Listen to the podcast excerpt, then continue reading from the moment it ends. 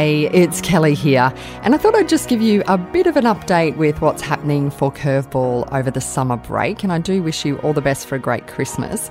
Look, thanks for your feedback on the first five episodes. If you haven't heard all of them, well worth going back and dipping into the ones you haven't heard. We've had great feedback about people like Kevin White, the big comedy agent, and some of the curveballs he's faced. Paul Scurrah, wow, imagine you know, grounding your entire fleet of aircraft in about 48 hours and having to deal with putting your company into administration. Uh, I hope you also enjoyed Michael Fox. He's the founder of Shoes of Prey, this really incredible startup where you could design your own shoes online. And they scaled all the way up so that they could uh, go into Nordstrom's in the US and they got venture capital funding. And it was all looking fantastic. He moved to Santa Monica. But Unfortunately, that fast growth strategy just doesn't always work out, and suddenly the company started tanking. But, you know, he got right back on the horse with a brand new company called Fable Foods, where he's making meat from mushrooms. It's this incredibly fantastic story. So if you haven't heard Michael Fox, please go back and listen to that. Um, we're taking a very short break, but we're going to bring you lots of tips over that summer period. So we're going to chunk up some great little pieces of advice for you and pop those in the feed for Curveball over the coming weeks. And we'll be back with brand new episodes uh, later in January. But this is the podcast that gives you a sneaky look inside a company at a really challenging time. Challenging times are the one thing 2020 has had an abundance of. Now, most years, Australian businesses jostle for a position in Smart Company's annual Smart 50 Awards.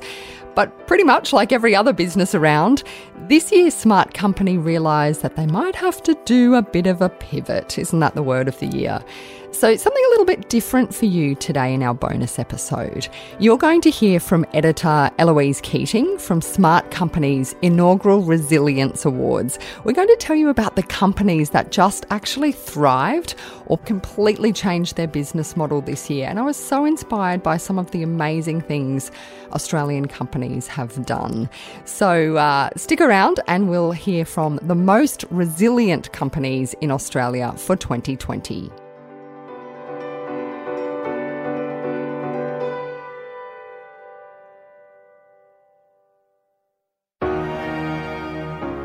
Eloise, can you start by telling me about the Smart Company Awards you usually run? So, since Smart Company started in around 2007, we've run the annual Smart 50 Awards, which is a list of 50 fast growing small and medium sized businesses ranked by their financial growth. And by um, March, our conversation started to change about whether it would be appropriate to present business awards that were based on financial growth. There must be a better way to recognize businesses that have done amazing things this year and have grown in different ways and in ways that they may never have even anticipated. I really love this idea of uh, rewarding resilience because, of course, that's the thing that all businesses have needed this year. And you chose four winners in different categories. I want to start with Stage King, who made um, quite the pivot from um, being a company that sets up staging. So they were working with people like the Australian Grand Prix for the Formula One, they were doing the Ninja Warrior set, um, gearing up for the T20 World Cup for cricket as well. Suddenly, that was completely completely gone. So, how did they switch their business? Within a couple of days, their whole business model had just been wiped out. All their business had been cancelled. They lost $4 million within those couple of days. But the founders, Jeremy and Tabitha Fleming, made an amazing pivot, quite unusual. They started designing and making uh, flat pack desks for people who then who were working from home. This is the thing, right? This is why yeah. this is so fascinating because not only did they pivot their business model, but very cleverly saw a need um, right at the beginning of COVID when everyone was moving to home that everyone needed these desks and they didn't want a big desk that was going to take up room mm. forever. Mm. They just wanted a, mm. a, kind of a compact thing they could pack up and down. Yeah, and I think the incredible thing about Stage Kings is that they did this pivot or redesigning their whole business model in 72 hours. And anyone who runs a business knows that that is a huge feat to undertake, but let alone to enter into a different market and a different sector that you've never operated in before. So Stage Kings were, pre- were previously a a B2B business. Like you said, they were setting up the staging for big events and they were working with other businesses to do that. Now they're all of a sudden a B2C business. They're selling to consumers. So they also had to learn how to market those products to consumers. It's quite amazing though. They've now got up to um, 60 products in their range, including wooden Christmas trees that people can assemble at home. and they've sold 30,000 units of these new products that they've only been making for a matter of months, really. One of the other things I found fascinating about Stage Kings was they really documented the process on their social media account. How mm. much do you think that made sort of endeared them to customers and customers thought, you know what, I want to help these guys out. They're having a tough time. I think it's hugely important. And we've seen that time and time again this year that businesses that have been prepared to, you know, really open up and say, this is, this is what it is like for our business, you know, that, that we're throwing everything that we can at this new thing to survive. I think just collectively we're all responding to that openness and honesty this year because we've all gone through a really challenging time even in our own personal lives so then when you see a brand saying hey it's really hard or you know we're not sure if this is going to work but we're giving it a real crack i think it really resonates Tell me about Work Healthy Australia, one of the other winners in your Resilience Awards. They um, usually have clinicians working on workplace injuries. So I imagine once the doors shut to many workplaces, they had to think hard about what to do.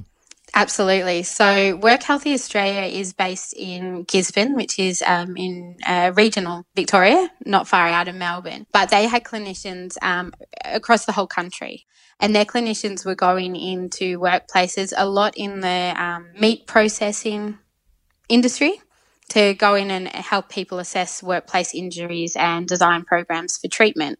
Obviously, that couldn't happen when all businesses needed to shut their doors to external contractors, and particularly in those industries where there's food processing and manufacturing, the health and safety risks were too high.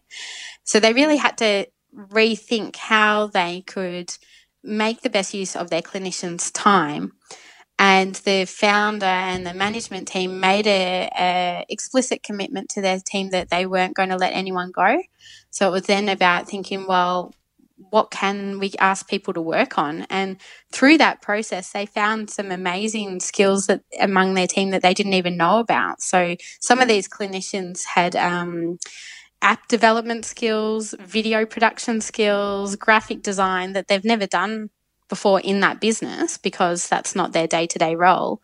But because of this situation, the business was then able to make use of that. And they took a project management approach and they've progressed their research and development. They've teamed clinicians up with salespeople to go and, you know, make new deals for the business, that kind of thing. So it's really forced them to rethink how they've done things, but with amazing results.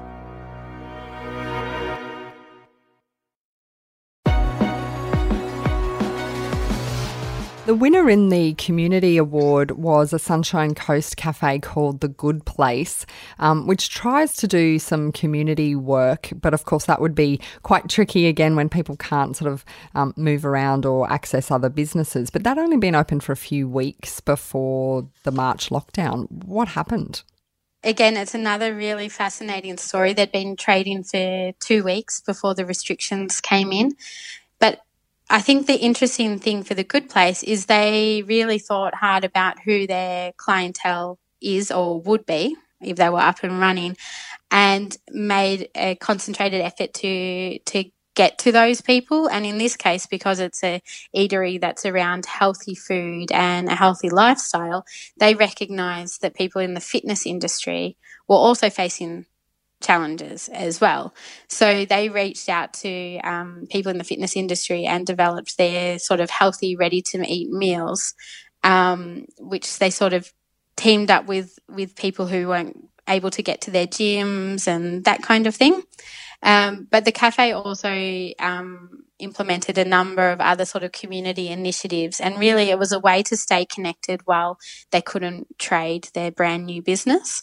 So one of those included a, um, a socially distanced beach clean activity where together um, they collected 30 large garbage bags of rubbish from the local beach and they put on a free coffee and some food for volunteers who took part in that as well. But that, so was, that wouldn't be yeah. making them revenue, right? So is that more about just keeping their brand front of mind for consumers? I think so. And, and one of the founders, James McGovern, in his application for the award, spoke about recognizing that as a new business in a community, you need to spend that time making connections with local residents and other local people. So um, it seems to me that, that that's what they prioritized. And then once they were able to open their doors, it meant that those people already knew about them knew who, what they stood for and were interested in coming and sitting down at their cafe. I think the more that consumers are looking for that sort of more ethical approach from, um, you know, the places they eat, the places they buy from, uh, the products that they, um, you know, look for, that that sort of tactic is actually quite clever. I'm also really interested in one of your other winners, which is a confectionery company in Sydney called Sticky, and I'm so keen to talk about what they did, particularly on TikTok. I just love this story. Um, I'm personally, I'm quite obsessed with Sticky at the moment. I just think it's brilliant. It's so Sticky, um, been going for a long time. So they've it was started in 2001, and it's a boutique lolly store in the Rocks in Sydney. And um, pre-COVID, you know, they rel- their their business was foot traffic, obviously from people in the local area, but also they, um, you know, made lollies for weddings and corporate events, like personalized sort of lollies. Obviously, when COVID hit, um, that foot traffic disappeared, but also those big events weren't happening as well. And so this family business started live streaming making the confectionery on Facebook, Instagram, YouTube, and one of the younger team members, I believe, encouraged them to try TikTok. So um, the founder, David King, um, he's in these videos making his confectionery on TikTok. So great. Have, You're literally just watching them make toffee or, you know, whatever it is. That's incredible. Oh, it's brilliant. You, you have to look up their Instagram account or their TikTok if you're on TikTok. It's it, it's actually they describe it the um, the owners describe it as quite therapeutic watching them making these amazing handcrafted lollies and they've amassed 2.7 million followers on tiktok all wow. around the world and i've heard david talk about um, in the middle of the night, they'll have people over in America or the other side of the world logging off from their day of work, wanting to just relax and unwind, and they want to watch some videos of lollies being made. Oh my goodness, there's some people with it, with time on their hands, but I I just love this idea of um, just innovating and moving in different directions. It's so clever. I think some of their social media accounts have even opened up new revenue streams in and of themselves. That's right. So David spoke about in the application to our awards that these um, these live streams they've been able to then place targeted and minimal advertising in some of these live streams that is then generating revenue for the business, and that is something that they would have never even contemplated before all this happened. So it's it's fascinating. Eloise, thank you so much for shining a light on some of the more resilient companies, those who've dealt with huge curveballs this year. It's great to see Smart Company recognising those businesses. Thanks, Kelly, for the opportunity. It's been great to talk about these businesses. And like I said, um, I'd encourage anyone to look them up on Instagram and see the amazing things they're doing. Eloise Keating is the editor of Smart Company. Speaking there about the publication's inaugural Resilience Awards, you can find out more at smartcompany.com.au.